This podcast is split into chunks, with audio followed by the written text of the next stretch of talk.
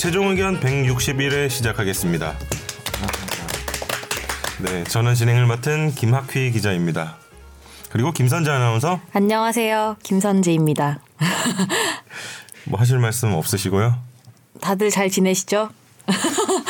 저 김학희 기자는 늘 자기 소개만 하고 오늘 뭐 본인 근황 좀 얘기해 봐요. 누구세요? 뭐 이게 우리가 좀 하다가 소개하는 그런 게 멋스러운 거예요 원래. 빨리 뭐 별일 없었어요 이번 주에? 근데 좀 살 빠지신 것 같은데 아, 아니에요? 요새 정신이 좀 없어요. 그러니까 저뭐 아이템 뭐 준비하는 게 있어가지고 아, 뭐 네. 말해주면 안 돼요? 스포예요? 어, 기사가 안 나갔으니까 그러니까 좀 데이터 줘봐요. 저널리즘 팀이 있으니까 좀 오래 걸려요. 뭐 하나를 하려면 뭐 엑셀 같은 거 작업하고 제가 문과생인데 요새 뭐 data science도 배운다고 난리고 예. 어, 됐어요 됐어. 좀 코딩을 이해를 못 하겠어요. 그러니까 코딩이요? 책 보고 그러니까 보통 아 이거 제 얘기 해도 되나? 뭐 그래요. 어. 데이터 뭐 science가 뜬다고 해서. 네네. 아시는 분들 있으려나 프로그램 중에 R이랑 Python 이런 게 많이 써요. 데이터 Python. 분석할 때. 예. 파이리는 아는데 파이리. 어, 대학원생들 논문 쓸 때. 꼬부기. 제가 그래서 책을 샀어요 바로 R R 관련된 책이랑 Python 관련된 책을 놓고 퇴근하고 이제 집에서 막 책 보면서 해보고 따라 해보고 하는데 이게 문과생 입장에서는 도저히 따라가기가 힘들어요. 그러니까 여기 다 문과생이잖아요. 네. 3차원 이상 상상도 안 가고 문송합니다. 벡터와 개념도 모르겠어요. 벡터요? 벡터 옛날에 그 악당 아닌가요? 벡터맨 갑자기 아주 잘- 벡터맨? 무식들 정말 정말 야 최종 의견이고 뭐고 진짜 무식하다 가만히라도 있으세요. 이과 여러분 댓글 많이 남겨주시고요. 다 이제 문송합니다도 해야 돼요. 그러니까, 그러니까. 이과는님들이 이제 우리랑 머리가 다르다는 생각을 점점 하고 있어요. 시스템이 다른 것 같아. 3차원 이상 상상이 되세요? 3차원이 우리가 살고 있는 세상이 2차원 아닌가요? 전 옆으로만 다녀서요. 저 되게 납작하게 돌아다녀요. 저도 평면도 사고를 하니까 2차원 5차원 정도 되는 것 같아요. 어, 저요? 내 구조가. 그냥 싫다는 얘기를 어렵게 하시네요. 네, 정현석 변호사님은 뭐 이번 주 어떠셨나요? 안녕하세요. 정혜섭 변호사입니다. 겨울을 마무리하는 남자. 무슨 소리야 이게? 아니 있어요. 정현석 변호사님도 약간 살 빠진 것 같은데 아닌가? 저요? 아, 저 잠을 요즘 3 시간 이상 자본 적이 없어요. 며칠째. 아. 이러다 죽는 사람들 많다 그러더라고요. 좀더 주무시지. 가세요. 고별 방송이에요? 고별 방송? 잘 가시고요. 아 가지 유자 마세요. 유자. 아 웃지 마요. 아, 웃지 마. 야, 네가 시작했거든. 너 웃으면서 안녕히 가세요 했잖아. 난 백화점인 줄 알았어. 가지 마세요. 가지 마세요. 가지 잘 가. 네, 김선욱 변호사님 나오셨습니다. 가지만 아무도 안 해줬어. 네, 네. 안녕하세요 김선욱 변호사입니다. 제일 상태가 좋으신 분. 예.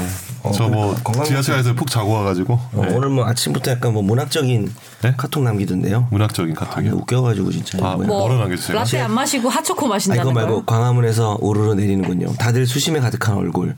양승태 전 대법원장의 구속으로 사법부의 위신이 추락된 것에 가슴 아파하는 것일까요? 점점점. 이런 걸 왜 보내? 그냥 뭐 개드립이죠 뭐 그냥. 예. 네가 무슨 뭐. 지하철 지하철 풍뭐 김선욱의 지하철 풍경 뭐 이런 거야? 어, 저 요새 가끔 그런 거 한번 써보고 싶어요. 아, 이렇게 진짜? 무슨 역에 내리는 사람들의 어떤 모습은 이렇다 뭐 이런 거 있잖아. 그냥 해본 소리인데 심각하네.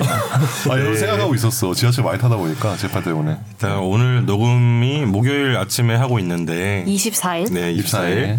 오늘 새벽에 양승태 전 대법원장이 네. 구속되셨죠. 아 새벽에 이게 02 음, 2시 에 이제 영장 결과가 나왔어요. 2시쯤 0124 영원히 사랑해 0124 오늘 날짜거든요.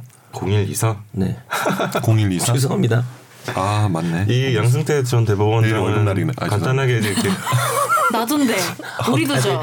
우리도 맞죠 내일. 중간 이슈 앞에서 헛소리를 하고 앉아 있어. 저도 약간 들어온 지 얼마 안 돼서 여기 이방 분위기 좀 약간 합류하고 있는 것 같은데 예.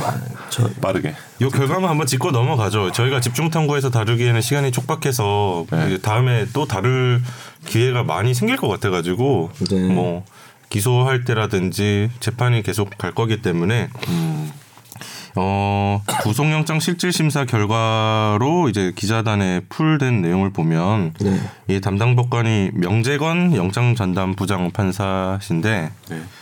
이제 범죄 사실 중 상당 부분 혐의가 소명되고 사안이 중대하며 현재까지의 수사 진행 경과와 피의자의 지위 및 중요 관련자들과의 관계 등에 비추어 증거인멸 우려 있으므로 영장 발부 이렇게 발부 발부 이유를 좀 이 정도로 이제 설명을 하셨는데 네.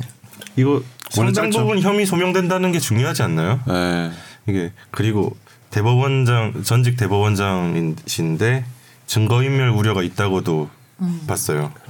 지금 이렇게 와 진짜 이렇게 이건 정말 대통령 탄핵보다 더 심각한 사건인데요. 본인은 느낌이- 알았을까요? 아, 느낌이 근데- 달라요. 그러니까 대통령 탄핵, 대통령 구속과 아, 이거는 좀 더클 수가 있는데 실시간 이슈 1위가 양택조.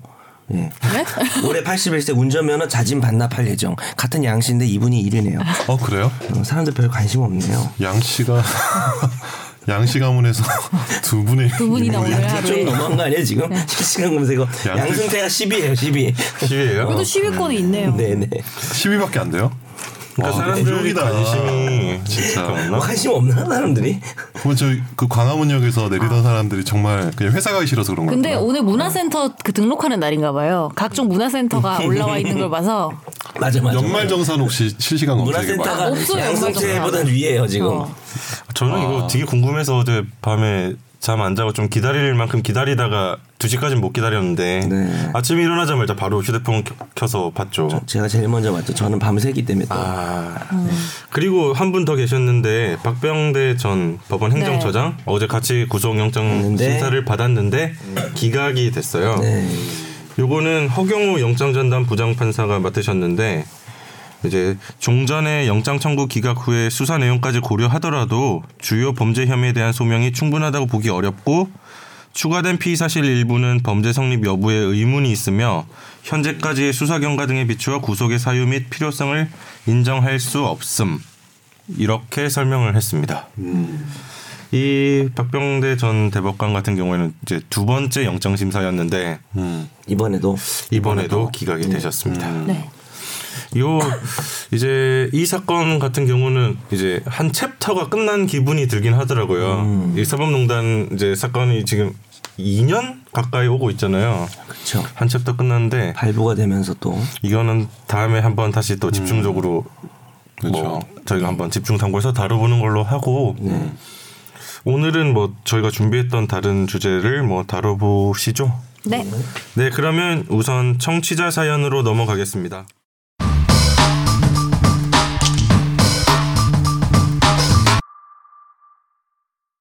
안녕하세요. 회사에서 무슨 계약을 하는데 문구 조정을 하더라고요. 갑과 을이 있는데 갑이 제시한 이란이 있고 을이 이안으로 조정 요청을 했습니다. 저는 계약을 담당하지 않지만 읽어보니까 일리안이 다를 게 없는 것 같은데 변호사님들 보시기에 두 문구가 갑과 을 서로에게 불리하게 작용할 수 있는지 궁금해서 문의드립니다. 잘 들어야 돼. 약간 틀린 그림 찾기처럼. 1안은요. 갑과 을이 청구한 사업비의 일부 또는 전부를 지급하지 못하는 경우 지연 이자를 부담하여야 한다. 단 사업비 부족 및 미배정으로 인한 사업비 부족 시 갑은 을에게 사전 통보하고 이에 따른 지연 이자는 부담하지 아니하며 청구 연기 및 사업 기간을 협의하여 조정할 수 있다. 어려-. 어려워요. 네. 이 안은요. 첫 번째 문장은 완전 똑같고요. 두 번째 문장이 다른데요. 어, 단 사업비 부족 및 미배정으로 인한 사업비 부족 시 가분을에게 사전 통보하여까지 똑같고 청구 연기 및 사업 기간의 조정을 협의할 수 있다. 이 경우에는 지연 이자를 부담하지 아니한다. 모르시겠죠? 아, 변호사님들 네. 한숨 쉬셨어요 지금. 어, 아 이게 글로 읽어도 잘 모르겠는데 네. 들으면 정말 제가 다시 같은데. 아니 다시 읽어드릴게요. 다른 부분만 다른만 얘기하면 어. 다른 다른 부분만 얘기를 해드릴게요. 이에 따른 지연 이자는 부담하지 아니하며 청구 연기 및 사업 기간을 협의하여 조정할 수 있다. 이게 이란이고요. 이란이고요. 뭐야 나도 모르겠다. 이안. 어, 청구 연기 및 사업 기간의 조정을 협의할 수 있다. 점 찍고 이 경우에는 지연 이자를 부담하지 아니한다. 제가 말씀드릴게요. 네. 한 번에 말씀드릴게요. 오늘 청취자 사연 이거 하나 아니에요? 네. 이게 되게 중요한 사연이네요. 나 지금 잘 테니까 내일 아침에 10시 깨워줘. 이거랑요. 내일 아침에 10시 깨워줘. 나 잔다. 뭐 이거 같은데요. 제가 볼 때는. 무슨 차이인지 문장 아시겠죠? 순서만 다르잖아요. 네. 무슨 차이인지 아시겠죠? 네. 아무 차이가 없는데요. 제가 볼 때는요. 네. 아니 읽혀져요? 아 근데 찾아봅시다. 야, 이분- 뉘앙스 차이 찾아봅시다. 이분이 궁금한 게 왜 을이 굳이 똑같은데. 이안으로 바꿨나 왜. 바꾸자고 했을까 근데 의심이 드는 이것만 거죠. 바뀐 걸까요? 그- 그러니까 보내셨겠죠 설마? 예, 이거는 그러니까 법에 그러니까 뭐 그런 얘기를 해도 계약서 문구라는 게 뉘앙스 차이가 좀 있어요. 그래서 아다르고 어다르단 말을 하잖아요. 약간의 뉘앙스 차이로 결정적으로 달라지는 경우가 있고 뭐 계약서는 아니지만 예전에 대법원 판례 중에 정말 나 죽여버리겠다 이게 협박이잖아요. 어, 네. 근데 잘 들어보니까 죽어버리겠다예요. 아 어랑 열에 네. 그래서 아니 그거 그것도 협박 아니에요? 나, 아니요, 내가 협박- 죽겠다는 협박 어, 아니에요? 아니죠 뭐 죽든 말든 협박자가 되지 않았습니다. 그래서 아니 저쪽에서 공포를 느껴야 되잖아요. 아 니, 뭐 날 안 만나주면 나 죽어버릴 거야. 나안 만나주면 아니에요? 죽여버릴 거야. 아니 뭐 그냥 예, 그쵸 주- 완전히 다르죠. 공포심을 둘 다 공포스러운데? 상대방이 죽어버리겠다는 게요. 무섭잖아요. 내 앞에서 누가 죽겠다는데. 무섭긴. 하죠. 전 네. 그, 그때 사이코패스 테스트 어떻게 나왔어요? 전 죽어버리겠다는 별 상관없을 것 같은데요. 사이코니까요. 그러니까 뭐 사이코패스 아니고 제가요? 사이코. 저기 사이코는 패스하시죠. 그래서 예 그렇게 되는 경우가 있긴 하지만 이분이 보내신 건 이거잖아요. 지연이자 부담하지 아니하며 청구 연기 등을 협의해 조정할 수 있다. 이거랑 청 청구 연기 등을 어 청구 연기 등을 협의할 수 있고 지연이자 부담하지 않는다. 이 차이잖아요.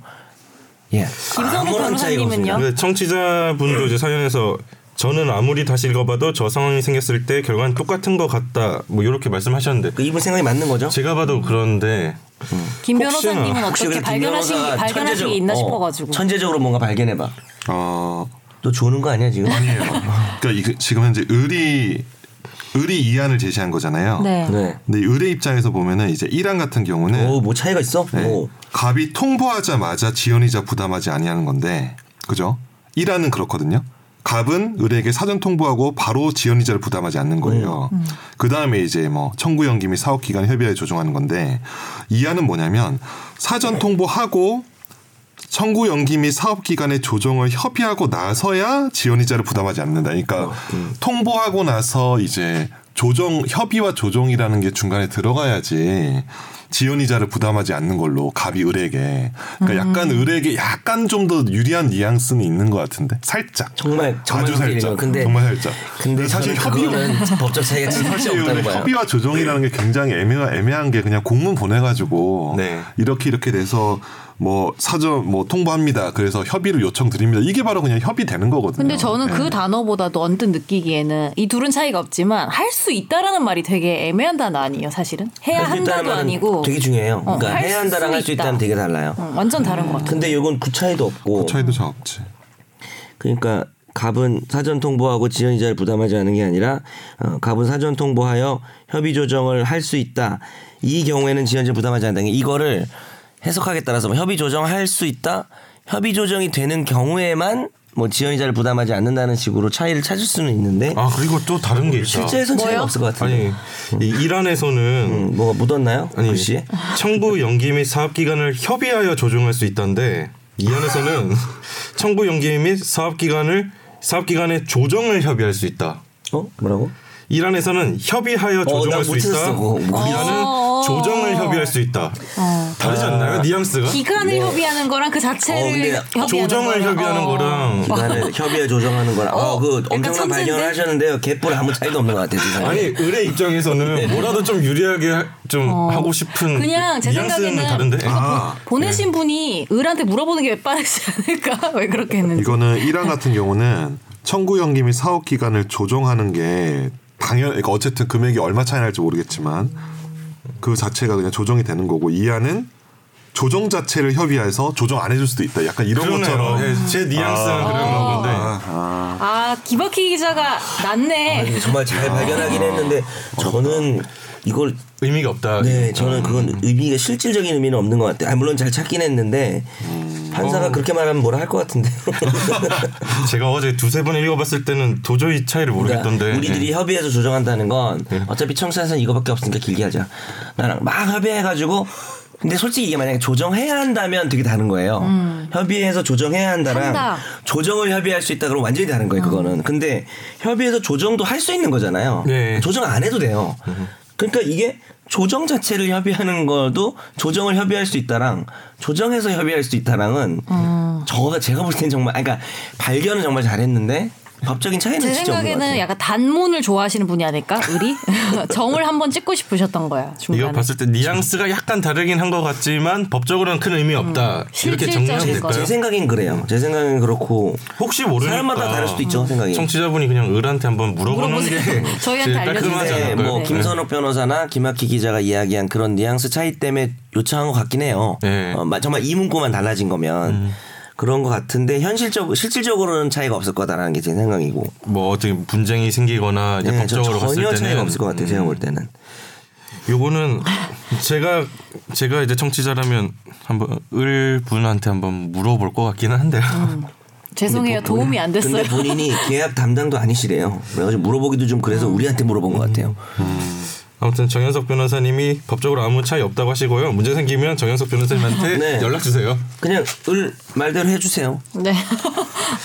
네, 그러면 화제의 판결로 넘어가겠습니다.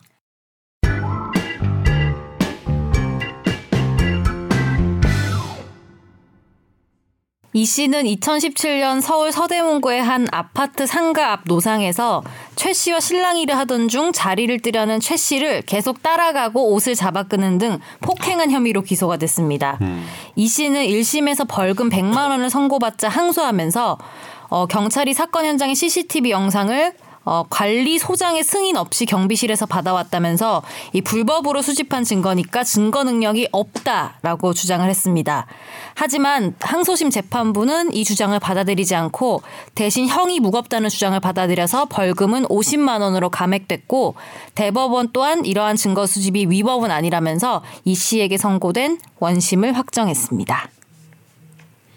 아, 이거는 저는 그 약간 이 씨의 변호인들이 어떤 논리로 이걸 주장을 한 건가요? 이거 그 그러니까 이제 그 어떤 CCTV나 뭐 어떤 그 영상이나 이런 걸 받으려면 승인이나 그 장애 그걸 관리하는 그 뭐라 그래야 되나요?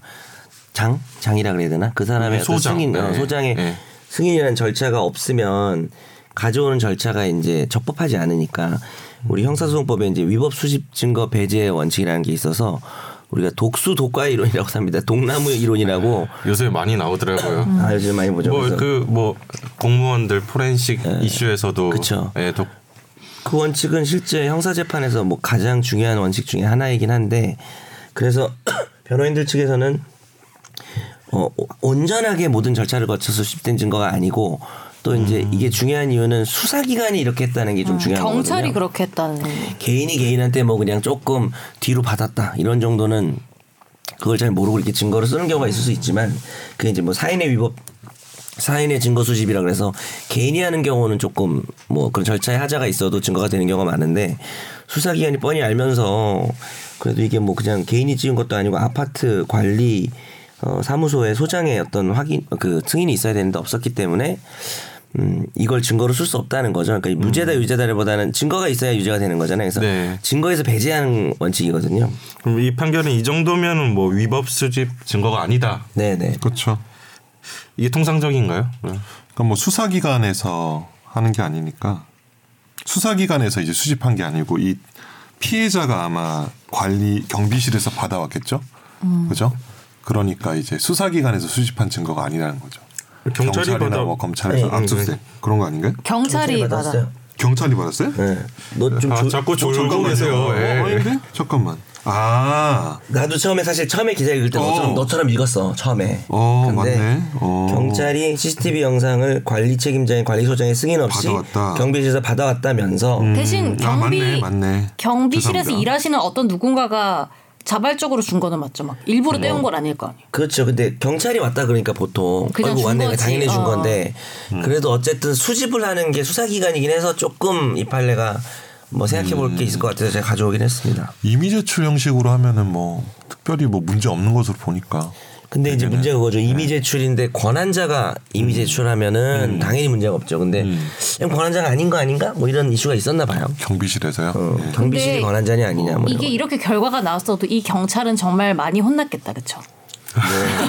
아니요 유죄 위에서- 나와서 칭찬받을 것 같은데요. 아, 잘했어. 혼났을 것 그건 언제 승리를 받고 와? 뭐 이렇게 칭찬받는 거 아닌가? 네. 아 근데 만약에 그러면은 어 경비실 경비실에 들어가서 경비 아저씨 없는 그럴 일 없겠지만 경비 아저씨가 없는 틈을 타서 음. 경찰이 그냥 떼왔어. 아 그거는 이러면 안 되죠. 문제가 되는 거죠. 그건 문제가 되겠죠. 경찰이 보통 그렇게 안 할 거예요. 생각해봤어요. 가서- 아는 경찰 중에 그런 사람 있어요? 경찰을 몰라요. 그래서 이거는 뭐 승인이 없었던 것 뿐이지. 그러니까 장에 승인이 없어 없이 가져온 거지. 뭐 경찰이 가서 장이 없을 때 가져오거나 뭐 이러지 않았을까요? 그러니까 결국 가장 중요한 건 위법성의 정도인 것 같아요. 그러니까 막 이걸 가져오는 방식에서 뭐 기망을 써가지고 몰래 빼왔다든지 이러면 당연히 문제가 되죠. 그리 그런데 아니면 뭐 제일 문제 많이 되는 게 뭐나 뭔가요? 그 비밀 녹취죠. 네. 그 개인 간에 뭐 비밀 녹취한 거는 증거로 쓴다. 뭐 그래도 불법 행위가 될 수 있다. 위자료 물어줘야 된다. 뭐 이런 이슈가 있지만 수사기관이 비밀 녹취하면은 어, 뭐래 이건 완전 감청이 되는 거잖아요. 네. 이게 가장 어, 위법성 정도가 좀 큰 거고 이런 정도는 어차피 뭐 경비실에서 받아온 거 정도면 굳이 뭐 그러니까 아파트라는 곳이 어떤 공적 기관이면 기관장의 어떤 결제 없이 뭐를 그냥 쓱 빼왔다 문제가 되겠지만 그냥 아파트에서 뭐그 어떤 뭐라 그럴까 그 조직이나 이런 게 되게 형식적으로 막 따- 짜여져 있는 건 아니잖아요. 아파트마다 다르고 뭐 경비실에서 관리하기도 하고 관리소장이 주기도 하고 뭐 일일이 다 못하니까 위반이 있는데 그 위반의 정도가 무시할 수 있을 정도다라는 것 같아요. 그래서 경비실에서 막 받아오시면 되겠네요 앞으로. 결론이 그렇게 되나요? 네. 직접 가면 돼요. 경찰 여러분 경비 아저씨만 잘 제가 볼 땐 경비 아저씨가 혼이 났을 수는 있을 것 같아요. 경찰이 아니라. 아 왜 막 막 주냐. 네, 아파트에서 왜 주민에 관한 걸 이렇게 주냐. 또 이게 뭐 오히려 정말 심각한 사건이야. 뭐 성폭행 사건이야. 이러면 당연히 줘야 되는 어떤 것 같지만 뭐 이렇게 잡아 끌고 뭐 이렇게 옷을 잡아서 벌금 50만 원 나온 거니까 더 욕먹을 것 같아요. 뭐 그런 거 가지고 이렇게 우리 주민들 이런 걸 막 주면 어떻게 막 이렇게 오히려 욕 드실 수도 있을 것 같아요. 힘내십시오. 오늘 하루. 네. 소리? 그러면 뭐 화재 판결 넘어가도 되겠죠? 네. 네. 네. 자, 집중 탐구로 가겠습니다.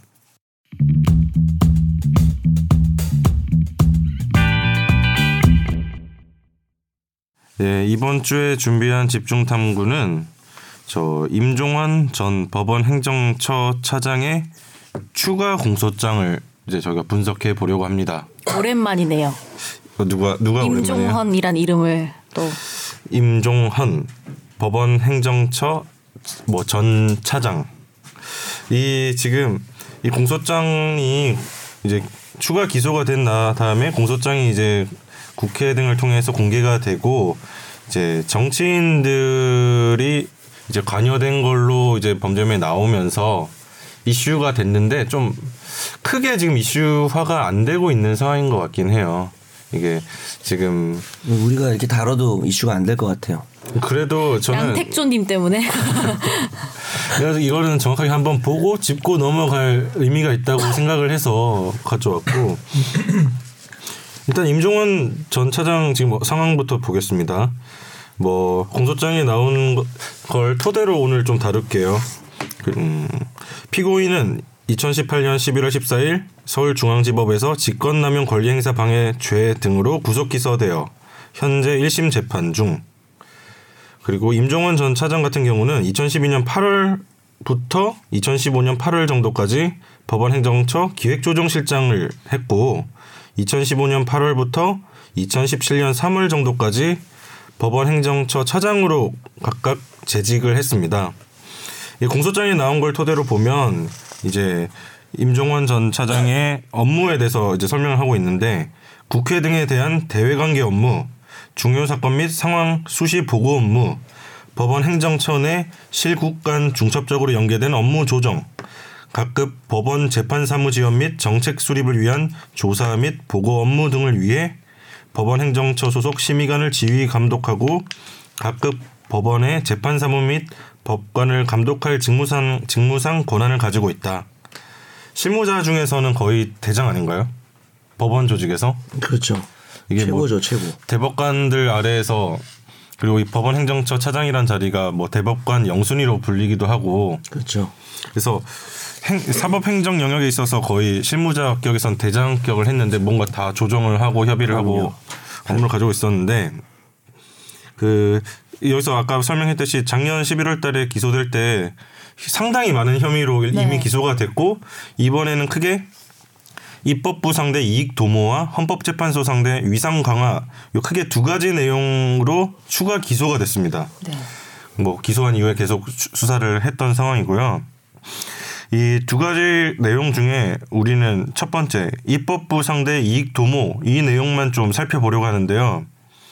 여기서는 크게 정치인 다섯 명이 등장을 합니다. 그래서 저희가 한 명씩 간단하게 공소장에 나온 내용 토대로 짚고 가도록 하겠습니다.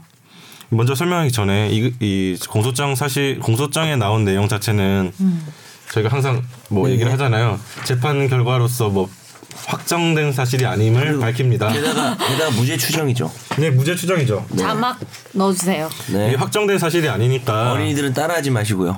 그거 아닌가요 지금? 네. 위험할 수 있습니다. 네. 공소장 개념에 대해서는 청취자분들 다 알고 계시겠죠? 어, 말 한번 해드리자면은 그 경찰이나 검찰이 수사기관이잖아요. 수사를 통해서 혐의가 없다고 생각하면 경찰이나 검찰 단계에서 혐의 없음 불기소 처분을 할 수 있겠죠. 그럼 그 사람은 처벌 안 받는 거죠. 물론 이제 그거에 대해서 고소인이 불복하는 절차도 있긴 하지만 근데 어 검찰이라는 수사기관에서 이제 경찰은 기소의 권한이 없죠 아시다시피 그래서 뭡니까 그 판사한테 보내는 거죠. 형사 재판에 유죄 혐의가 인정돼서 본인들이 볼 때 그래서 이제 공소 기소 그래가지고 소를 일으킨다. 음, 이 사람이 다 형사 절차를 일으켜서 유죄 맞죠? 뭐 이렇게 하는 절차라고 보실 수 있고 검찰도 사법기관이기 때문에 검찰이 판결을 내리는 기관은 아니지만 그래도 뭐 나름대로 어, 수사를 해서 우리 그 공소장을 내고 무죄가 될 확률이 통계가 있던데 그게 뭐 10%가 얼마 안안 되지 돼요. 않나요? 네, 한 뭐, 10%안 되는 네, 한, 것 한. 자릿수 퍼센티지입니다. 그래서 범죄가 될 가능성이 좀 크다고 보시면 어 왜냐면 검찰 입장에서도 무분별하게 기소를 했다가 무죄가 나오면 그게 점수가 엄청 깎이기 때문에 어, 나름대로 그래도 우리가 하나의 사법기 사법 기관으로서 유죄의 혐의가 좀 매우 짙은 상황이다라고는 말할 수 있을 것 같아요. 뭔가를 갖고 있으니까 그렇게 하는 건가요? 그러겠죠. 예, 증거가 자신이 있으니까. 네. 그 검찰 입장에서는 수사를 오랫동안 했고 수사 결과를 정리해서 공소장에 담고 네. 이걸 법원에 넘겨서 판단해달라고 하는 지금 그 단계인 거잖아요. 예, 유죄 맞죠?라고 유죄 하는 맞죠? 거. 예, 네. 그- 게다가 중요한 사건이기 때문에 함부로 그렇게 뭐 실적 올리겠다고 어, 무죄의 가능성이 크지만 일단 넣어보자 뭐 이러지는 않습니다. 네. 예. 그뭐 법원에서 아직 재판은 하지 않은 이 혐의들인 거고. 네, 물론 그렇죠. 그럼 첫 번째부터 이거 공소장 순서대로 짚어보겠습니다. 이 국회의원 재임용 탈락 관련 사건이라고 이제 기재가 돼 있는데 이게 서기호 전 의원에 대한 내용이에요. 이 범행 배경 간단하게 공소장에 나와 있는 내용을 보면 먼저 아, 하나 밝히면 정치인들의 실명은 이제 공개되지 않았습니다. 이 공소장은 저희가 국회에 제출된 걸 저희가 보고 있는데 다 비실명 처리된 걸 받았고 석유 아니면 어떡하죠? 근데 정현석이면 어떡하죠? 이 내- 서시잖아요, 일단 기본적으로. 일단 기본적으로 이제 그러니까. 공소장에 나와 있는 내용을 봤을 때 다 누군지가 알 수는 있는 상황이고 누구라도 알 수 있죠. 아 그리고 누구라도 어쨌든. 예. 검색해보면 알수 서기호 있죠. 전 의원 같은 경우에는 지금 언론에 나와서 본인이 여기 등장한다는 걸 이야기하고 언론에서도 인터뷰를 많이 하고 계시더라고요. 본인 아니면 어떡하죠? 아, 본인 맞죠? 이랬는데 안 왜냐하면 이력 같은 게다 공소장에 설명이 당연하죠. 다음도 서시던데. 공소장에는 네. 시옷똥 땡땡 이렇게 나오지 않나요? 서로 나왔나? 아. 서로 안 나고 시옷 뭐, 땡땡. 아니 시옷도 아니에요. 그냥 막 타, 타, 파. 아, 하. 그렇게 공소장이요? 네. 아니 이게 법무부에서 국회에 제출한 공소장이라서 아. 다 비실명 처리를 한 거고요. 아 그러네. 네, 가- 공소장 자체는 가의원, 아닙니다. 나의원, 네. 다의원 이렇게 되는군요. 네, 근데 그렇죠. 진짜 나시면 억울하겠다. 나경원 의원 막 이런 식으로. 그러니까 나도 농담입니다. 아 예 그래서 일단 아, 저- 시작할 때 다 정리를 하면 네. 이제 서기호 의원, 아, 전 의원, 네. 그다음에 서 서영교 의원, 전병헌 전 의원, 이군현 전 의원, 노철래 전 의원 이렇게 등장을 합니다. 크게 보면 네. 이게 뭐 지금 정치권에서도 이제 실명으로 지금 논의가 이루어지는 상황이고 이미 언론에서도 네, 고소장에서 그렇죠. 내용을 보면 다 알 수 있는 상황이기 때문에 네, 서기호 의원부터 보겠습니다. 네, 서기호 의원은 서울 북부지법 판사로 재직하다가 재임용 심사에 탈락한 뒤에 뭐 비례대표를 승계하는 방식으로 제19대 국회의원인 때 법사위위원으로 활동하면서 서울 행정법원의 법원 행정처장을 상대로 재임용 탈락에 불복하는 내용의 취소 소송을 제기했다. 이제 서기호 의원에 대한 재임용 심사의 불공정성을 지적하는 비판적 여론이 거세지고 서기호 의원에 대한 부정적 여론 조성 계획 및 재판 진행 단계별 대응 전략 수집하는 등 조직적으로 대응하는 이 범행 배경이 있었다. 이게 검찰의 판단이고요. 쉽게 얘기하면 서기호 전 의원이 이제 판사를 하다가 정치권에 가서 비례대표가 된- 됐는데 자기가 불공정하게 이제 연임이 되지 않았다고 소송을 제기한 상황이고 판사 시절에 예. 네. 시절에. 그리고 사법 개혁에 거의 사법 개혁을 엄청 외치던 상황이잖아요. 네. 그리고 자기가 봤을 땐 이게 당연히 법원 행정처 입장에서는 자기들이 원하는 상고법원에 당연히 반대할 게 뻔하고 이걸 어떻게든 해야 되는 이- 뭐라고 해야 되죠? 컨트롤해야 된다고 해야 되나? 저지하는가요? 네. 네. 그런 상황에서 판사도 영어로 저지인데 어, 어, 저지 제가 입은 것도 저지고요. 너디. 너디 음, 저지. 진짜 저지하고 싶네요. 알겠습니다. 새로운 판사님은 유저지죠. 미안합니다. 네. 그만합시다. 예. 이- 이 임종원 이 건 관련해서 임종원 전 차장의 범행 사실을 보면 하- 어, 쉽게 설명하면 그거예요. 그러니까 이제 서기호 전 의원이 재미용 탈락에 불복하는 내용의 취소송을 제기했는데 음. 이걸 그 소송에서 그 소송에서 관여를 한 거죠. 그렇죠, 그렇죠. 네. 이 빨리 해라, 빨리 결과를 내려 뭐 내라, 아니면 우리한테 유리하게 내야 된다, 뭐 이런 식으로 지금 접근한 거잖아요. 재임용이라고 하는 거는 사법기관이라는 것은 어떤 행정 행위의 일환으로 그냥 이 사람 계속해서 할 것인가 탈락 문제인 거고 음. 그걸 다시 다투는 건 이게 이거는 사법 재, 사법 재판이죠 네. 이거네 재판에 개입을 한 거죠. 예. 그래서 서기호 전 의원은 이제 언론 인터뷰들을 나와서 이 공소장에서 자기가 피해자로 등장하고 있다. 그래서 이 막 울분 뭐 울분이라고 하긴 그렇고 막 그 상 그때 상황들을 증언을 많이 하시더라고요. 네. 근데 이거는 어떻게 보면 임종원 전 차장의 뭐 범행 사실이긴 한데 뭐 재판 거래 이런 정치인과 뭐 재판 거래 이런 차원 아니고 서기호 의원이 등장했다 할 뿐이고 자기들이 유리하게 그 재판에 임종원이 개입을 했다 이런 범행 사실인 거죠. 그렇죠. 근데 이건 여론에도 진짜 영향을 줄 수 있는 부분이잖아요. 그러니까 서기호 의원에게 기스를 내기 위한 목적이 있는 거죠. 기본적으로 봤을 때 임종원 차장 입장에서는 그 당시 왜냐면 비례대표 국회의원 하고 있었으니까. 예. 네. 현직 법사위 위원이었던 거잖아요. 그렇죠. 이게 법사위 위원이 상고법원 반대하면 걸림돌이 되잖아요. 뭐 그런 지금 그놈의 맥락인 상고법원. 거예요. 상고법원. 그래서 그, 그때 뭐 대국회 전략 문건에 그렇게 써 있던 거죠. 그 본인의 행정 사건을 매개로 탄압 투사 이미지를 표출하고 있으므로 신속한 사건 종결로 국면 전환하고 주도권을 확보한다. 국면 전환. 네, 국면 전환 주도권 확보, 헤게모니 장악 뭐 이런 거 아닌가요? 결국 예 작전 계획 같아요. 그렇죠. 아, 무슨 주도권인지 모르겠지만. 그러니까 이게 재판을 통해서 주도권을 장악하자는 말은 있어서도 안 되고 있을 수도 없는 얘기죠. 그래서 임종원 전 차장은 2015년 5월쯤에 행정법원 수석 부장 판사에게 연락해서 소송을 신속하게 종결하도록 재판부에 전달하라는 취지 로 요구를 했다고 이제 검찰은 이제 판단을 하고 있고 음. 이 재판장은 2015년 7월에 소송 변론을 종결하고 2015년 8월에 원고 패소 판결을 합니다. 네, 서기호. 서기호 전 의원이 진 거죠. 네. 뭐 이런 식으로 범행 국면이 전환이 됐나요? 주도권 확보가 되셨나? 뭐 안 됐으니까 선거법이 안 되지 않았을까요?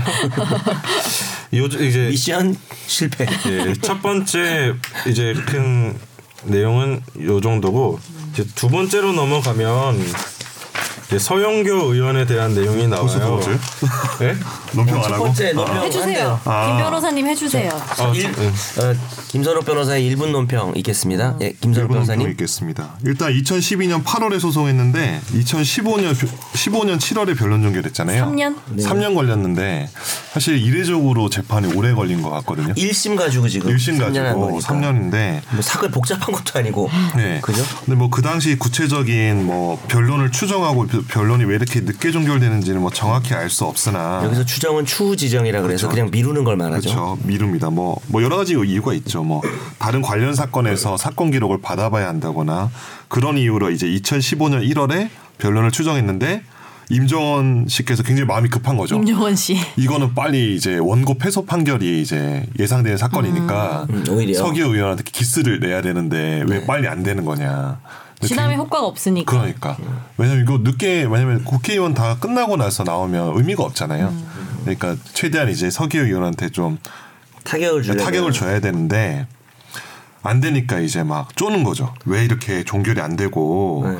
그거를 직접은 또 안 하고 재판부에 어떻게 하냐면 수석 부장 판사라고 해서 각 법원에 보면 약간 법원급에 그러니까 지방 법원급에는 수석 부장 판사님이 계시거든요. 네. 사무 같은 거 총괄을 많이 하시는데 그분을 통해서 이제 한 거죠. 이제 한마디로 쿠션을 하나 딱 해가지고 줬고 수석 부장 판사님 뭐 누구지는 모르겠지만 뭐 이게 전달을 했다라 전달하고라고 돼 있어서 모르겠어요. 이제 실제로 전달했는지 아니면은 수석부장 판사가 임종원 씨한테 아 전달했습니다 이렇게 사실 전달 안 하고 전달했습니다 말을 했는지 그런 거 있잖아. 중간에서 먹었어. 그러니까 중간에서 꿀꺽했는지 아니면 본인도 좀 이상하니까 말 안 할 수도 있거든요. 나중에 이제 뒤에 나오는 다른 이런 사건 보면은 모르죠. 예. 네, 그런 게 나오는데 신속하게 종결되기는 했는데 문제는 이제 정치적 문제 들 때나 기왕 논평한 김에 얘기를 해보면 뭐 재판의 내용을 이렇게 해달라 저렇게 해달라가 아니라.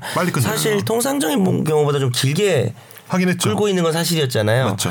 빨리 좀 끝내달라는 말이 물론 이제 그 의도는 나쁜데 과연 뭐 그렇게까지 위법한 거냐 이렇게 생각하실 수도 있을 것 같아요. 어떻게 보면 뭐 임정원 저는 설마 그랬을까 좀 생각하는데 이게 왜 판사님들 사건 너무 오래 가지고 있으면 어떻게 보면 소송 경제 아니 그러니까 훌륭한 인력이 사건 하나에 너무 매몰되는 안타까움이 있어서 다른 사건도 중요한 게너 많은데 비꼬는 것 같은데? 네? 제가 비꼰다고요? 판사 비꼬는 것 같은데? 아, 저 진짜 판사님 되게 존경하고요. 진짜 지금. 아 일단 넘어갈게요. 너무 남은 의원들이 많아서 아, 그렇군요. 나중에 네네. 한꺼번에 뭐 네 명 남아있어요. 한꺼번에 아까 그래서 전달했는지 모르겠다 하지만 두 번째 케이스에는 그게 좀 더 좀 구체적으로. 네. 나오거든요. 그러니까. 이제 두 번째가 서영교 의원에 대한 이제 관련된 내용인데 네.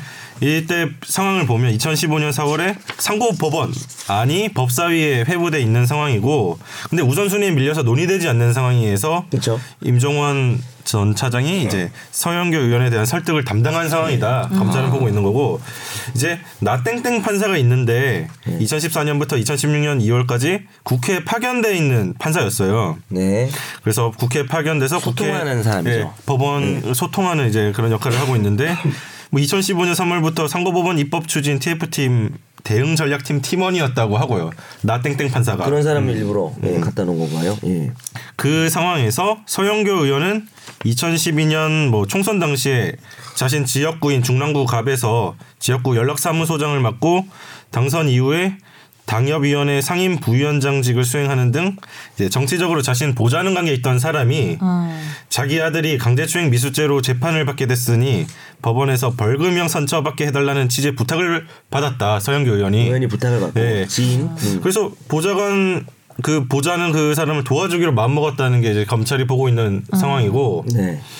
그래서 이제 여기서부터 이제 나오는데 서영교 의원은 2015년 5월 에 국회 파견 중이던 아까 그 나땡땡 판사를 그쵸, 예. 의원회관에 있는 자신의 의원실로 불러서 서울 북부지법에서 강제추행 미수죄로 재판을 받고 있는 땡땡땡에 대해서 2015년 5월 21일 선고가 예정돼 있는데 벌금형의 선처를 받게 해달라는 취지로 요청을 했다. 선고 3일 전이죠. 네, 선고 3일 전을 보고 있는데 네.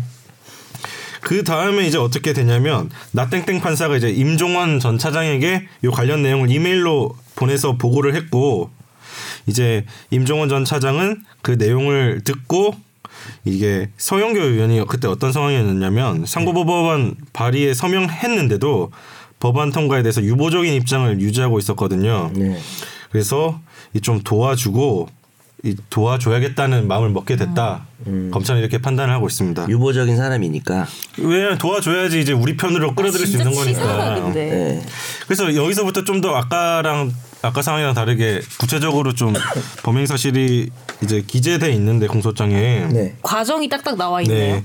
그래서 임종원 전 차장이 이제 그 5월 18일 다음 다음 날인 5월 19일 날 오전에 서울 북부지방법원 장에게 전화해서 이제 서영교 의원이 땡땡땡에 대해 벌금형 등의 선처를 요청했는데 선고가 이틀밖에 남지 않았으니 땡땡땡이 변론 재개 및 길 연기를 신청하면 이를 받아주도록 담당 재판부에 전달해 달라는 취지로 요구를 했다. 이번에는 늦게 해달라고. 일단은 선고를 네. 미루자는 거죠. 네. 네.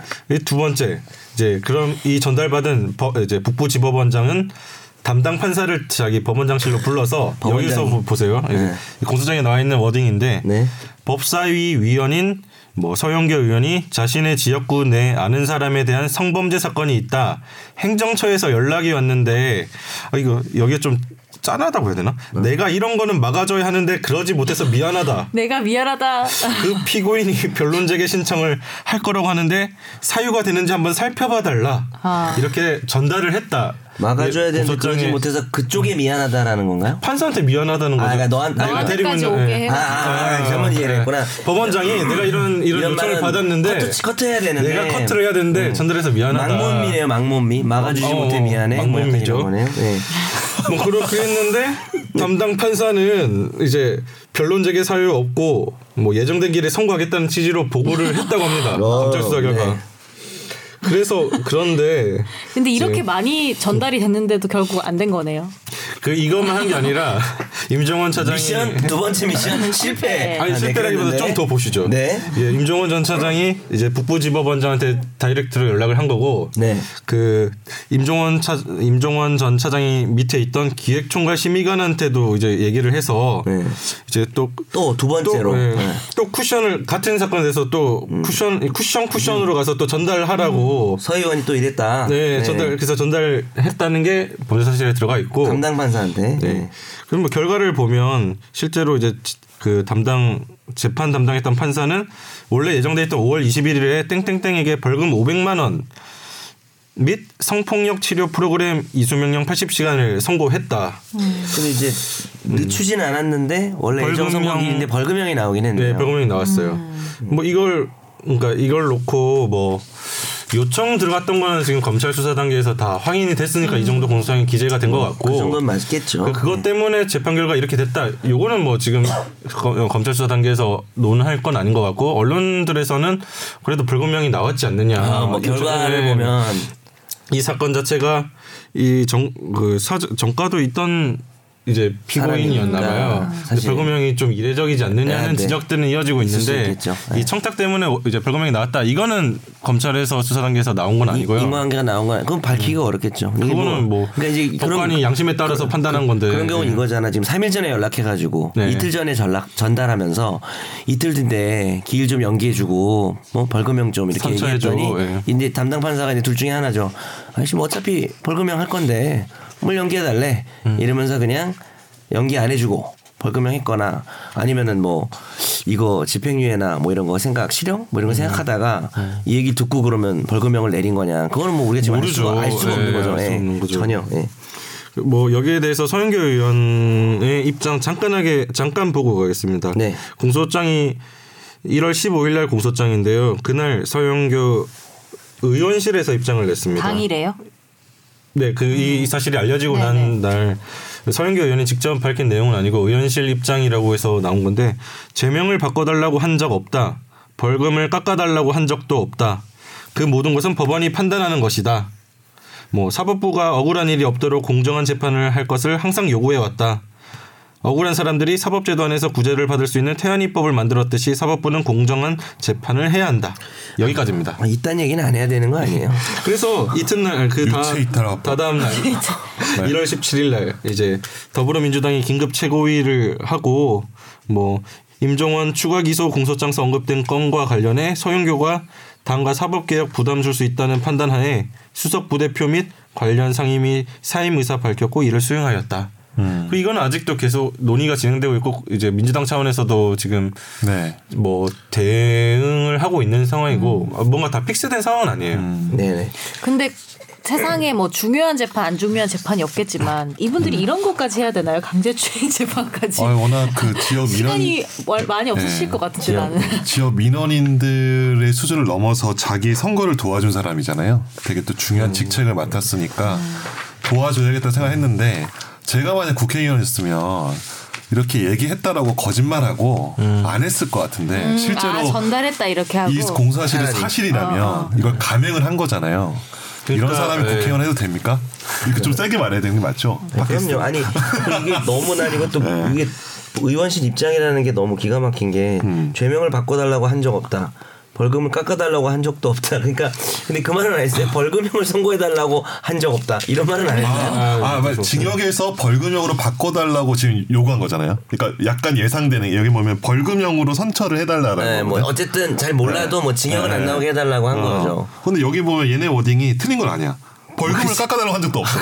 제명을 바꿔달라고 그러니까 이한 말이 적도 없어. 너무 물타기고 우리 아까부터 되게 틀린 그림 찾기 잘하는 것 그리고 같아요. 뒤에 있는 게 정말 물타기인 게 사법부가 억울한 일이 없도록 공정한 재판할 것을 항상 요구했다. 전 이 말이 제일 싫은 게 아, 그러면은 법원장도 개별 재판마다 불러가지고 판사를 그거 어, 피고인 누구 있지 그 사람 좀 억울한 일 좀 없게 재판 좀 잘해줘 이렇게 얘기해도 됩니까? 좀 살펴줘 뭐 이런 만약에 거. 살, 이게 이 말이 사실이라 그래도 누군가에 대해서 아, 그 억울한 일이 없게 하겠지 알아서 게다가 엄청 윗사람이 와서 그렇게 얘기하는 거면 그러니까. 당연히 압박이 심리적으로라도 될것 같아요.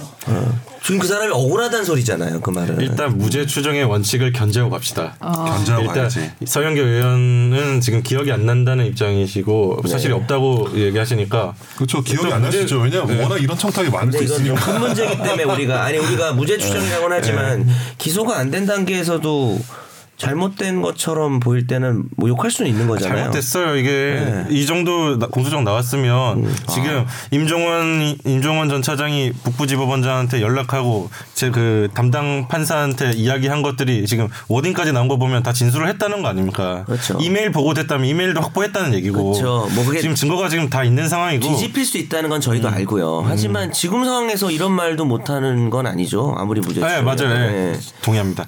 그리고 우리에겐 남은 또 의원들이 많이 세 남아 있으니까? 이렇게 많아? 중간 보스 맞네. 다, 다 내용을 하고 한번 최종적으로 점검하는 걸로. 예. 세 번째 전병헌 의원 전병헌 의원입니다. 이 또 비슷한 시기인데요. 이 전병헌 전 의원 같은 경우에는 2014년 9월에 정치자금법 위반죄로 1심에서 법정 구속된 그 전병헌 의원의 동서이자 보좌관인 뭐 땡땡땡의 선처를 요청받았습니다. 임종원 전 차장이 그래서 임종원 차장 입장에서는 전병헌 의원 요청 내용을 들어주고 전병헌 의원을 이제 법사위에서 영, 영향력이 큰 법사위 간사의 설득 거점으로 활용하기로 계획을 합니다.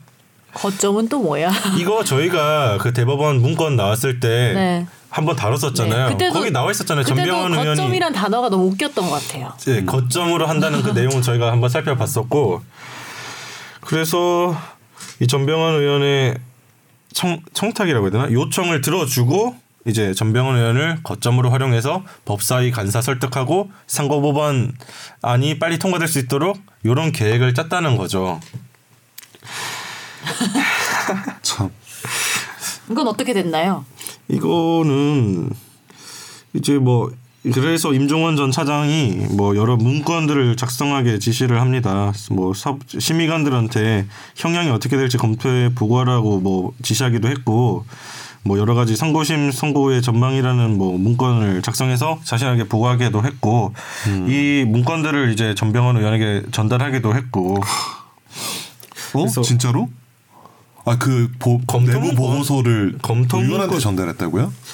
그러니까 검, 공소장 사, 공소장에 기재된 내용으로 보면 예. 어 정말요? 네. 어. 검토 문건들을 왜 여기서 놀라세요? 뒤에 들어가면 아, 더, 놀라죠. 아니 나중에는 이제 그냥 숨이 안- 숨이 멈. 뒤에 가면 것 더. 네. 놀랄 일들이 놀랄 또더 진화합니다. 그래서 이런 식으로 뭐 이제 피고인 그러니까 임종원 전 차장 경우에는 이런 요청을 받고 이제 자기 심의관들한테 뭐 이제 여러 가지 지시를 하게 됐다. 이게 범행 사실이고 자 네 번째 넘어갈게요. 네. 이군현 전 의원입니다. 그리고 이군현 전 의원이랑 다섯 번째 노철래 전 의원 같은 경우는 좀 같이 볼게요. 이게 같이 봐야 되는 게 이게 임종원 전 차장이 2016년 8월 하순경에 법사위 소속 국회의원으로부터 이제 뭐 요청을 받았다는 게 이 두 의원에 해당하거든요. 그래서 법사위 소속 국회의원으로부터 이제 요청을 받은 거고 이제 이군현 노철래 전 의원들한테 직접 받은 건 아닌 걸로 지금 일단 고소장에 나와 있어요. 뭐 이군현 의원 같은 경우에는 그 이제 법사위 소속 자한당. 구, 예, 네. 자유한국당 법사위 소속 국회의원이 자유한국당 소속 자유한국당 법사위 소속 국회의원이겠죠. 네. 네. 이제 뭐 2016년 6월경에 중앙선관위에서 이군현 의원을 검찰에 정치자금 불법 수수 혐의로 고발했고 2016년 8월에 이군현 의원이 서울 남부지법에 기소됐는데 향후 재판이 어떻게 진행될 것인지 의원직 유지에 문제가 없는지 알아봐 달라는 취지의 요청을 받았다. 음. 그래서 임종원 임종원 전 차장은 이제 이, 이 이구년 말고요. 그 법사위 소속 국회의원 요청을 한 이 국회의원으로부터 향후 사법부가 추진하는 뭐 여러 가지 정책이나 입법 등의 도움을 받기 위해서 이제 이구년 의원 재판의 양형을 검토해서 설명 자료를 만들어서 이 누군 지금 누군지 몰라요. 법사위 소속 국회의원에 제공해주기로 계획했다. 이게 검찰이 보고 있는 그림이고요. 그 실제로 어떻게 했나 보면요. 이제 임종원 전 차장이 뭐 양형위원회 운영지원 단장한테 요 유사 사례를 분석해서 실형 선고 가능성, 유리한 양형 사유 등을 검토해 보고하라는 취지로 지시를 했다. 아 보고서를 왜 이렇게 좋아해요 진짜 다 보고서예요. 어 이게 아무튼 국회 쪽에서 이제 검토해 달라는 요청을 받고 법률 지원 서비스를 제공한 거 아닙니까? 어 와. 그런 지금 그런 프로세스잖아요. 그쵸. 이제 법률 뭐 로펌에 의뢰한 게 아니라 법원에 음. 법원에 야 이거 어떻게 될 건지 좀 알아봐 주고 뭐 그러니까. 향후 재판 어떻게 될지 의원직 유지가 가능한 건지 음. 이걸 좀 검토해 달라는 취지로 뭐 와서 이제 임종원 전 차장은 이제 양형위원회 운영지원단장한테 검- 뭐 보고하라는 취지로 지시를 했고 이 여기서 이제 그런 보고서가 올라올 거 아닙니까? 보고서가 올라왔을 때 임종원 전 차장은 이게 법원 행정처에서 작성된 문건이라는 사실이 외부에 노출되지 않도록 그 행정처 내부 보고용 양식이 아닌 법원 마크와 작성 명의가 없는 양식으로 보고해 달라는 취지로 지시를 했다고 합니다. 그걸 또 이메일로 송부받았고요. 음. 그래서 이 문건에는 뭐 이군현 의원이 자백하고 불법 수수한 금액을 반환하거나 공여자가 정치적 영향력을 행사할 위험이 없다고 판단될 경우에 유리한 정상으로 참작 가능하다는 취지의 내용으로 기재됐다고 합니다. 요거에 뭐 전달이 됐겠죠. 이게 법률 서비스를 제공한 거죠. 음. 요청을 받고. 대단하다. 그래서 노철래 의원도 비슷한 메커니즘인데요. 네. 같은 같은 인물로 보여요. 2016년 8월 같은 시기고요. 법사위 소속 국회의원으로부터 뭐 그 노철래 전 의원이 수원지법 성남지원의 정치자금법 위반죄로 구속 기소됐는데 선처를 받게 해달라는 취재 요청을 받게 되자 요것도 좀 관여하기로 마음을 먹습니다. 개입하기로. 되게 많아서 전 누가 누군지 헷갈릴 것 같아요 이 정도면. 지금 너무 뭐- 많은 요청이 있어가지고. 예, 요청이 너무 많죠. 그래서 이 임종원 전 차장은 또 양형 실장한테 양형이 다른 그러니까 노철래 전 의원에 대한 양형이 다른 정치자금법 위반 사건과 비교해서 적정한지 여부 등을 검토할 것을 또 지시를 했고 똑같은 방법으로 이제 그 행정처 보고서 양식이 아닌 걸로 보고를 해달라는 취지로 또 말했고 이에 뭐 또 또 보고서를 충실하게 써서 올릴 거 아닙니까? 근데 여기서 어떻게 돼 있냐면 뭐 최근 선고된 유사 사례에서 대부분 실형이 선고됐고 본건 사안은 실형 사안의 주요 특징을 갖추고 있다. 뭐 수사한 금품의 액수에 비해 형량이 높긴 하나 어. 최근 정치자금법 위반 행위에 대해 엄벌 처하고 있는 양형의 동향에 따른 것으로 볼 수도 있다. 약간 알아보라고 했는데 진짜 알아본 거야. 야, 진짜 알아봤어요. 그 이런 식으로 이제 개- 관여를 했다. 임종원 전 차장이 직권남용의 혐의가 있다.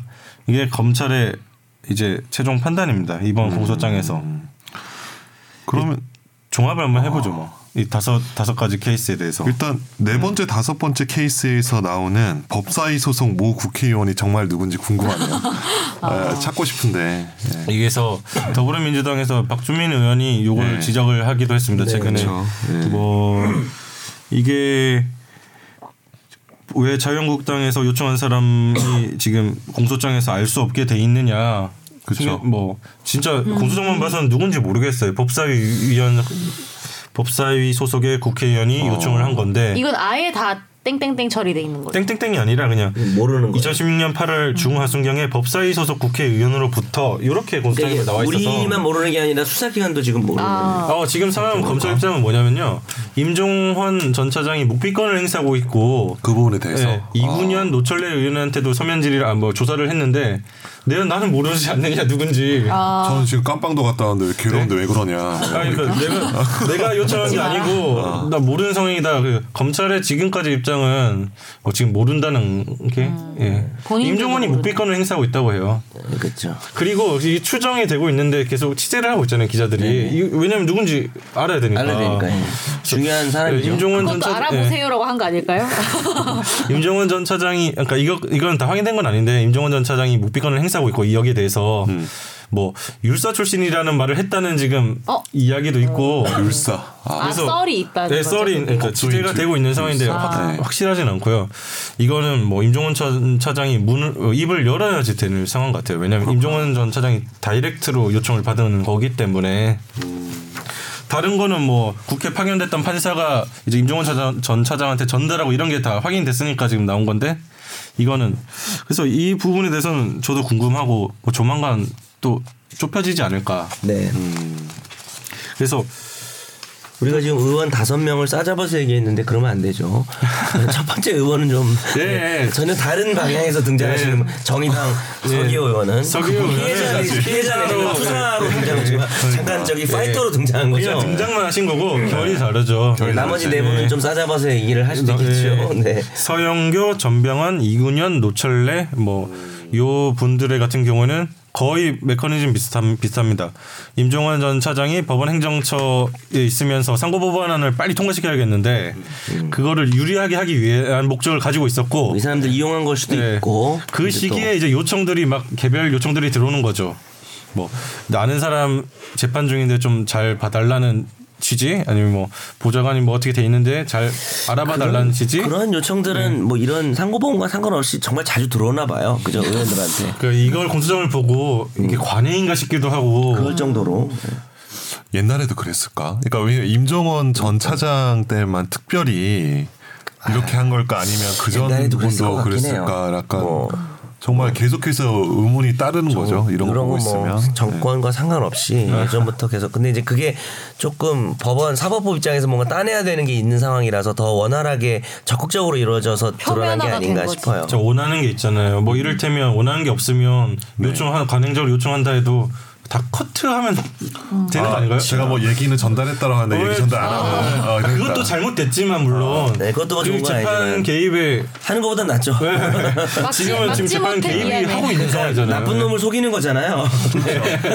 굳이 말하면 아, 변호사도 저희 의뢰인한테 그런 얘기 많이 하죠. 막 판사님한테 좀 얘기 좀 해주십시오 이러면 뭐 알겠습니다. 실제로 전화하면 안 되잖아요. 근데 이제 전화했다고 약간 거짓말 하기도 하고 그런 아, 사람이 네가- 있다고 하더라고요. 네가 자주 그러는구나. 저는 아니에요. 저는 지난번 하도 얘기해서 판사님한테 삐삐 쳤다고 제가 얘기를 했어요. 삐삐 어, 공의로 얘기하시는 거, 그 언제적 얘기하시는 거? 나레테리아. 시그널 아니야 시그널. 그래서 더 제가 더 중요하게 보는 거는 이거는 사실 임종헌 전 차장의 공소장 내용이고 네.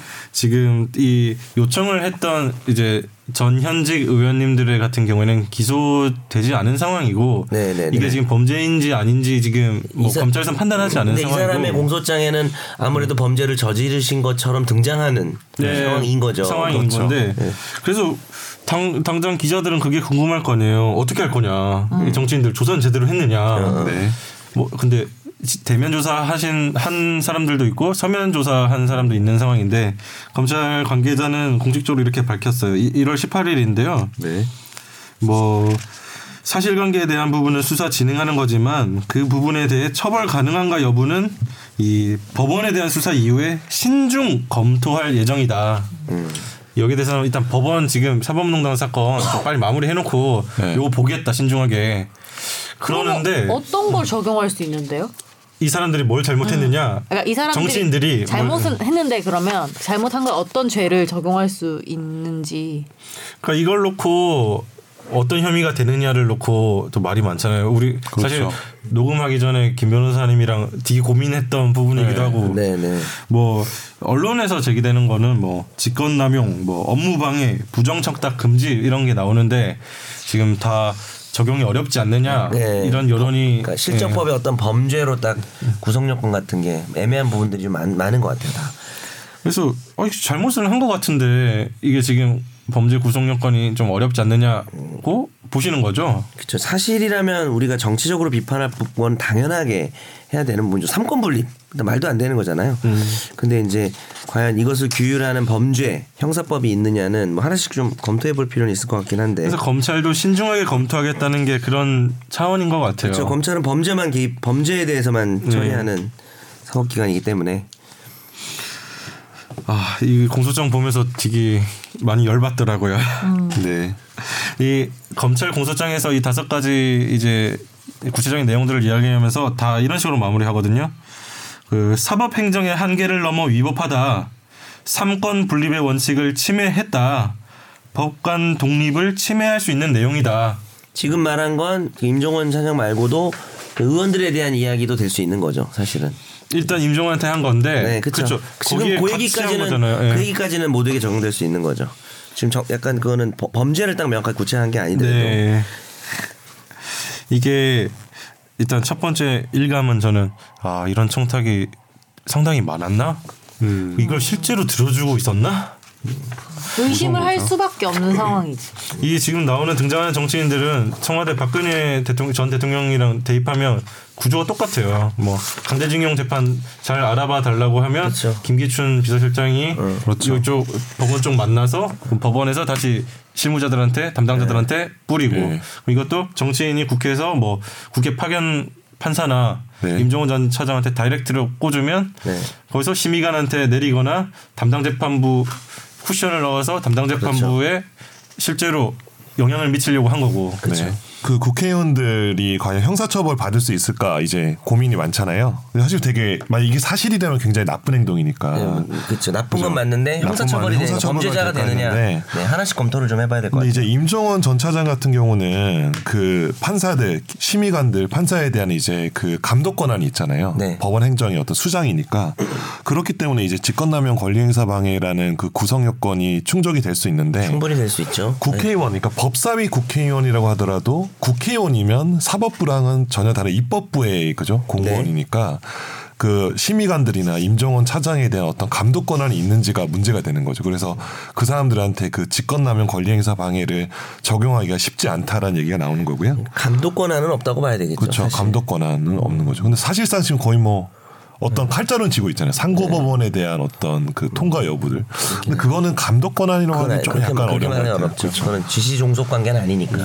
그리고 뭐 업무를 방해했냐라고 하는데 업무 방해 같은 경우는 되게 뭐 폭, 폭력이나 그러니까 폭행이나 협박 혹은 위력이라고 해서 행위 물리적으로 뭐가 그렇죠. 있어야 되는구나. 네, 그런 식인데 이런 것처럼 이렇게 넌지시 얘기하는 잘 좀 그런 거죠. 부탁해. 뭐 약간 이런 아니 진짜 거니까. 딴 얘기긴 한데 윗사람은 그러니까 좀 위치, 어느 정도 위치에 있는 사람은 알아보라는 말을 좀 안 해야 되는 거 아니에요? 그렇죠. 근데, 여기도 이제, 뭐 근데 여기서 저는 완전히 그 윗사람이라고 볼 수가 없는 거지 여기서는.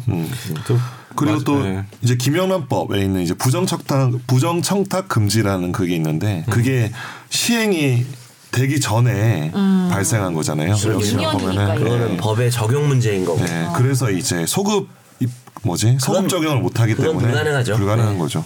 그래서 제가 보기에는 이 임종원 전 차장에 대한 혐, 혐의가 이제 만약 유죄로 확정이 나면은 네. 그때 이제 그 형사 유죄 확정 판결문을 근거로 해서 여러 가지 좀 고민을 할 것 같아요. 만약에 지- 공범이라든지? 네, 직권남용 권리 행사의 교사라거나 이런. 근데 그게 신분범이 될 수 있나? 하여튼 여러 가지 어떤 법리적인 문제가 있는데 그건 뭐 신고범이라는 나중에. 거는 네. 직권남용은 공무원이 자기 직권 남용한 건데 네. 공무원이 아닌 사람은 저질 수가 없거든요. 근데 그 지금 말씀하신 거에 따르면 구체적으로 딱 뭐 하나를 적용하기가 지금 사실 되게 힘든 구조다라는. 어려운 상황인? 맞는 것 같아요. 네. 명확해도 말이에요. 지금 사실관계가 확정되더라도 네, 약간 맞아요. 검토가 좀. 신중하게 들어가야 되는 맞아요. 상황이고 뭐 그렇게 지금 대체적으로는 좀 어렵지 않냐고 보는데 일부 뭐에서는 뭐뭐 법학 교수회라든지 이런 데서는 처벌 요구하면서 당연히 되는 거라고 주장하시는 분들도 있긴 해요. 음, 그래서 이거는 이거를 법리적으로 봐야 할 것 같아요. 법리적으로 네. 더 따져봐 그 사실관계가 확정되고 그거에 대해서 좀 더 따져봐야 되지 않을까요? 네, 네. 나쁜 것 같아요, 진짜. 맞아 법적인 걸 떠나서 뭐 알아봐달라 진짜 알아보고 그럼 나도 알아봐달라지. 다 알아봐달라고 하니까. 없긴 하지만. 그러니까 법 앞에 평등해야 되잖아요. 그렇죠. 저는 일단 근데- 될 데도 없어요. 물을 데가 없다니까요. 알아봐달라. 저도 뭐 하다 못해 저 지인이 제, 제 지인이 못했을 때 그거를 누구는 알아봐 달라고 그러고 그 제가 누구는 또 안 되고 알아봐 달라고 할 수 있는 두 분이에요 여기 계시죠. 어, 법적인 거 관련해서는 좀 마음이 알아봐 달라고 안타깝네요. 어, 말씀할 수 있는 사람이 두 그렇게 명이에요. 아니기. 때문에. 김 변호사님 그러겠죠 알아봤습니다 뻥치겠죠 거짓말이지, 나한테. 어, 안 알아보고. 아. 그래서 이게 법 앞에 다 평등해야 되는데 지금 국회의원들이 알아봐 달라 할 수- 하는 것 자체가 저는 되게 부적절 부적절해 보이고요. 그 말인. 즉슨 뭔가 있지 않니라고 딴지를 일단 거는 거잖아요. 사실은 알아봐 달라는 말이 물음표를 던지는 거잖아요. 가만히 놔두면 되는 거를. 그러니까 알아봐 달라고 하면 부적절하지 진짜 그 말이 딱 맞는 거. 정말 부적절한 것 같아요. 근데 요새 근데 이슈가 워낙 많아가지고 양승태 전 대법원장 구속됐죠. 뭐 요새 목포 좀 시끄럽잖아요. 그리고 뭐 여러 가지 이슈가 많아서 이 이슈가 그렇게 부각이 좀 안 되는 게 안타깝네요. 굉장히 안타까워서 저 좀 더 세게 얘기도 되지 않을까? 그러니까. 뭐 어떻게 이게 뭐 쌍욕하시게요? 아유 진짜 근데 정말 사실 저 이거 읽을 때 진짜 욕이 많이 나왔어요. 공소장이요? 아 정말 이거는 와 정말. 수박 네. 시발라 뭐 아, 뭐 그냥 뭐 여러 가지 막 그 이 이 이렇게 맴도는 말들이 있는데 정말 이건 진짜 분노를 할 금할 수가 없어요. 정말 부끄러워요. 부끄러워. 이제 네. 그때 그 이게 사실이라면 서영구 의원 그 지인의 조카였나? 그 사람 범행 혐의는 얘기 안 해요, 우리? 강제추행이요? 네, 강제추행 미수. 아- 알아요? 아, 그 얘기는 뭐, 뭐 그게 뭐. 공연 음란이 적용이 되지 그 강제추행 사람이 미수가 아니다 뭐 이런 거 이미 얘기. 공연 그러니까 사실 강제추행 전과는 아닌가 봐요. 공연 음 란죄 전과가 있는 거예요. 네, 맞아요. 예, 바로 잡아야 맞아요. 돼서 예, 예. 그래서 뭐 피해자 앞 맞습니다. 예. 1m 앞까지 접근해서 어. 바지를 내려서 신체 부위를 노출하고 왜 양팔을 그래. 양팔을 벌리며 껴안으려 한 행위. 혐의죠. 만약에 예. 요게 인정이 안 되면 신체 부위 노출하는 것만 따져가지고 공연 음란죄니까 사실 공연 음란죄면은 뭐 벌금형이 나올 가능성이 좀 있긴 했었죠. 뭐 음. 굳이 그냥 TMI지만 얘기해봤습니다. 그리고 근데 저는 제명은 바뀌지 않았잖아요. 네, 최종 그렇죠. 판결했던. 예, 뼈안으려 한 행위는 강, 더군다나 이런 상태로 뼈안으려 행위는 가- 강- 당연히 강제추행 미수죠. 몸에 닿지는 않아가지고. 네, 미수 예, 제명. 네. 예. 그리고 예나 지금이나 슬픈 거는 우리가 이거 예전에도 막 다룰 때 되게 안타까웠던 건 뭐냐면 여튼간에 우리가 교과서에서 삼권 분립이라고 배우잖아요. 그거 다 배웠어요. 다 배웠잖아요. 네, 근데 그쵸. 일단 여기 지금 입법부랑 사법부가 관련이 돼 있잖아요. 네, 네. 그러면 우리 누굴 믿어야 하나? 그렇잖아요. 하나가 무너지면은 그럼 뭐 김선욱 변호사 마지막 멘트 좀 들어볼까요? 아, 예, 김선욱입니다. 지금 재판이 늦었는데 내가 붙잡았어요. 오늘 재판이 한마디. 해주고 우리 갑시다. 끝냅시다. 네, 그럼 되잖아요. 지금 다음 재판 일정 이 있으셔서 11시 재판이니까 뭐 지금 갈 수- 네. 충분히 갈 수 있을 것 같아서 제가 불렀어요. 미안해요. 일단은 그 그분들이 현재는 다른 이슈에 묻혀가지고 좀 안도할 수 있는데 지켜보고 빠졌네. 있습니다. 어, 네. 제가 끝까지 지켜볼 거야. 지금 재판 가지만 계속. 지켜보면서 간다는 지금 거죠. 곧 11시 남부지방법원 재판을 가야 되지만 그렇죠. 우리 다 같이 지켜보는 네, 걸로 마무리할까요? 네.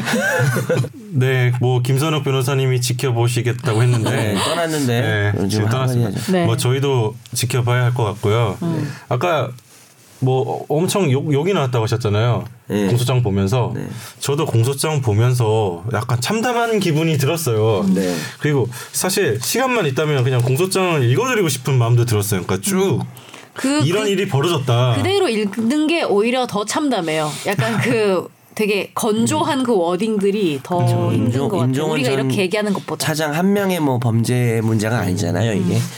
그래서 우리가 알고 있는 입법부, 사법부 정말 어, 아까 말한 초딩 때 우리가 배웠던 그러니까 약간 저는 약간 화가 나면서 기분 나쁜 그런 것도 물론 있는데 말씀하신 것처럼 약간 울적해지면서 기분이 나빠서 더 기분이 안 좋았던 것 같습니다. 음, 그랬어요. 그러니까 이제 아까 뭐 제가 되느냐 안 되느냐 얘기도 했지만 여기 등장하시는 크게 보면 이제 정치인 네 분 서기호 전 의원 빼고. 깨뜨려야지. 이 네, 네. 다섯 명이라고 피해자니까 예, 예, 네 분은 일단 이 사실을 국민들한테 정확하게 알려야 된다고 생각합니다. 이게 이게 묵비권을 행사할 게 아니라 도의적인 뭐- 책임인가요? 아니 정치적으로 책임 그걸 떠나서 이런 지금 문제 제기가 됐고 정치인들이 숨으면 안 되잖아요. 그래요. 형사처벌 가능성이 별로 없기 때문에요. 묵비권 행사할 수 없습니다. 얘기하세요. 네. 그래서 정확하게 밝히고 사과할 부분 있으면 사과해야 되고 책임질 부분 있으면 책임져야 되고 그렇죠. 네. 그리고 지금 드러나지 않았던 자유한국당의 법사위 소속 국회의원도 누굴까? 누구지 정말. 이것도 본인이 했으면 했다 요청을 했으면 했다 뭐 당 차원에서라도 이거는 확인을 해야 될 것 같고 네. 지금 전반적으로 이제 국회 모든 당의 말을 하는 건데 시시하면 안 될 것 같아요. 네. 이게 자유한국당이든 더불어민주당이든 어. 지금 서로 시시하고 있는 분위기인데 이 관행을 깨야죠. 그리고 아까 말씀하신 것처럼 요즘 이슈가 워낙 많아서 그렇지 결국에는 그분들이 쉬쉬 안 하게 만들려면은 여기 들으시는 분들이 좀 더 관심을 갖고 검색도 좀 해보시고 검색어에 오르고 이래야지 효과가 있지 않을까요? 그 좀 많이 지켜봐 주셔야 될 것 같아서 다 같이 지켜봐 주셔야 될 것 같아요. 우리뿐만 네. 아니고 두 눈을 부릅뜨고 네. 양택조 씨와 함께 검색어 1위 가자. 양택조 씨도 지켜보셨으면 좋겠어요. 어, 네. 네. 네, 그러면 오늘 방송은 뭐 여기서 마무리를 하고요. 다음 주에 또 뵙겠습니다. 네. 고맙습니다. 네, 고맙습니다.